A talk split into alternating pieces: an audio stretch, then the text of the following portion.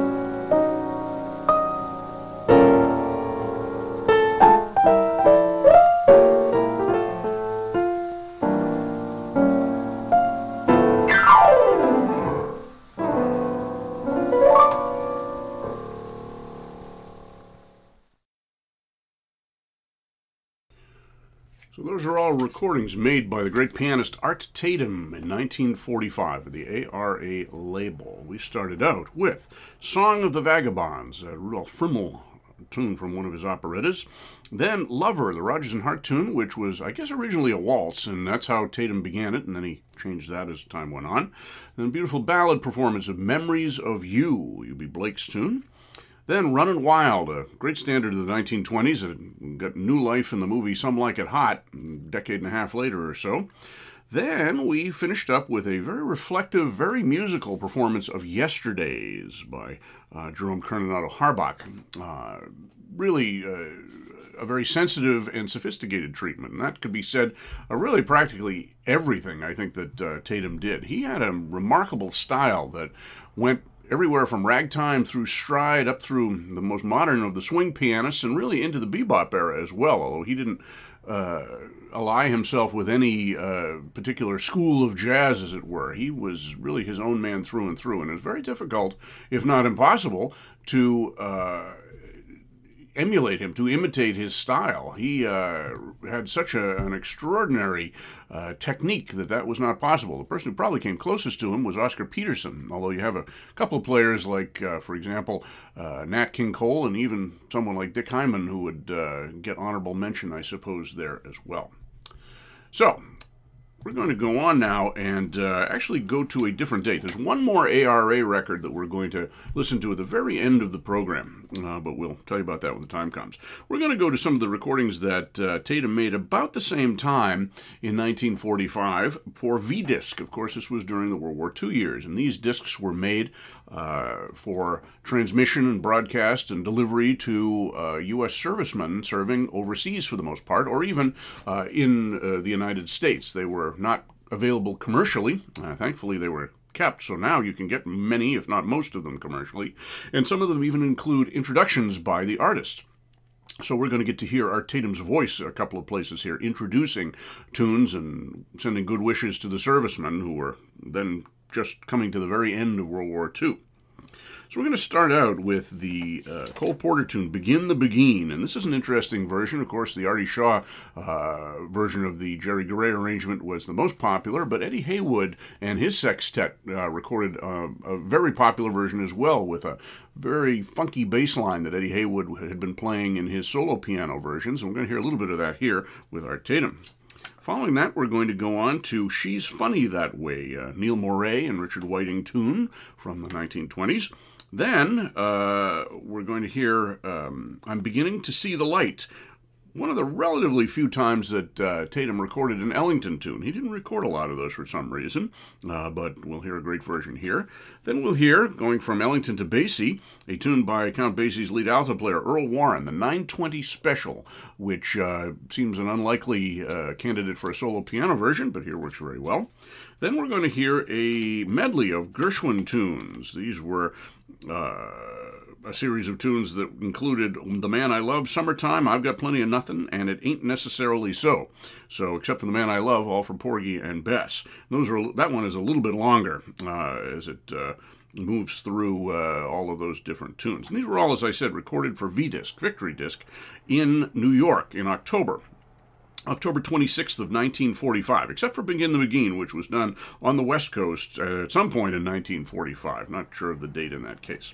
So that's our uh, Tatum mm, set coming up. Begin the Beguine, She's Funny That Way, I'm Beginning to See the Light, 920 Special, and the Gershwin Medley, all done for V Disc.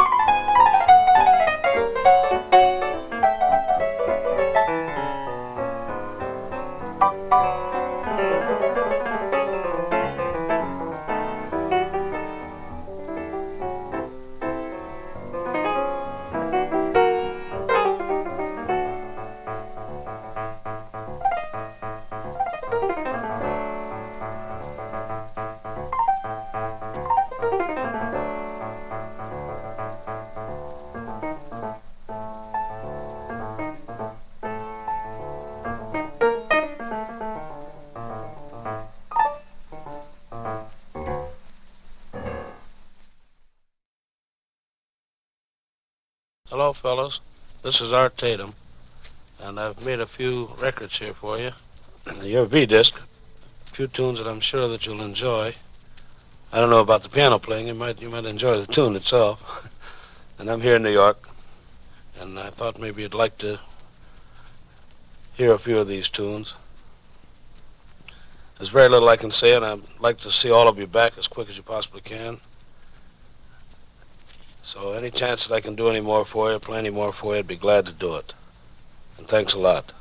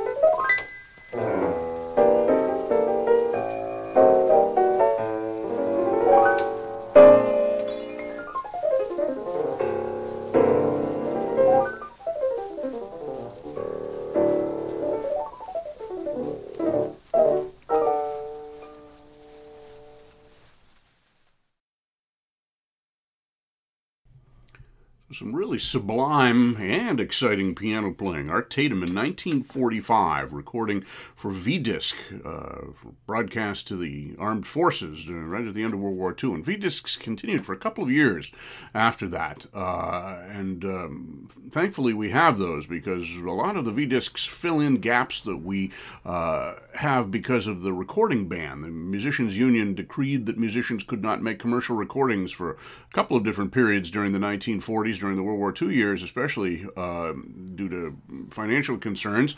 And we don't have documents of the beginnings of bebop or some developments in swing, even uh, from that period in commercial recordings. But the V discs do uh, capture a certain amount of that, which is very good. So we started out with Begin the Beguine, done on the West Coast at some point in 1945, not sure when. And then we went to a session of October 26th of 1945, and uh, we started out with uh, She's Funny That Way, with a nice introduction by uh, Art Tatum there as well. From there, we went to the Ellington tune, I'm Beginning to See the Light, and then the Basie tune, 920 Special, followed by a very organized and fully realized Gershwin medley, uh, including uh, The Man I Love, Summertime, I Got Plenty of Nothing, It Ain't Necessarily So, and then a reprise of The Man I Love. That was something that. Um, uh, clearly, Tatum had been playing for a while, and he recorded it again in more or less the same form a few years later. So Tatum was born in 1909 in Toledo, Ohio. He was mostly blind. He had a there were some sort of an accident when he was a boy that cost him most of his sight. Although apparently he had a little bit of peripheral vision and could see if he got uh, whatever he was looking at up very close. But uh, he was legally blind, um, and that in some ways propelled him into a music career to support himself and uh, as they say, when you lose one sense, the others take over, and that probably happened with Art Tatum, although it was wedded to the fact that he was also a musical genius, and uh, it all came together as we can hear on these piano recordings. He lived a relatively short life. He died in Los Angeles in 1956 of uh, uremic poisoning, I think. He uh, uh was not a terribly unhealthy living person. He drank quite a bit, but uh, I don't think he dissipated himself. He just uh, didn't have luck with the genes, I suppose. But fortunately, he was recorded extensively, especially towards the end of his life, by Norman Granz, who um, functioned as his manager for a while. Quite a lot of solo piano recordings for uh, Verve and Norgran and Mercury and those Norman Granz labels, and some great band sides as well, featuring people like Buddy DeFranco, Ben Webster, Benny Carter, uh, Lionel Hampton, and others. So we have quite a bit of the recorded legacy of Art Tatum at our fingertips, thankfully. So we're going to hear two more tunes to finish up our show. Before I tell you what those are, I will tell you that we are the Jazz Focus. My name is John Clark, and we are here together on WETF, the jazz station in South Bend, Indiana. I hope you keep tuning into these programs and supporting the station and uh, enjoy some great jazz. So we're going to finish up with a beautiful ballad performance from the V-Disc session of October 26th, uh, A Body and Soul, a Johnny Green tune, real test piece for jazz improvisers at the time. And then we're going to go back to that ARA session and play the last remaining title, the Kerry Dance, the traditional Irish tune that um, is another one of those things that uh, you wouldn't expect a good jazz to come out of, but uh, Tatum certainly makes it his own. So, this is Art Tatum from 1945, finishing up our program with Body and Soul and the Kerry Dance. Hello, fellows. This has been my pleasure to make a few records for you. V-disc, as you may call them. And I've made some popular tunes that I'm sure that some of you will enjoy. I hope all of you do. Be glad to see all of you back as quick as possible. Thanks.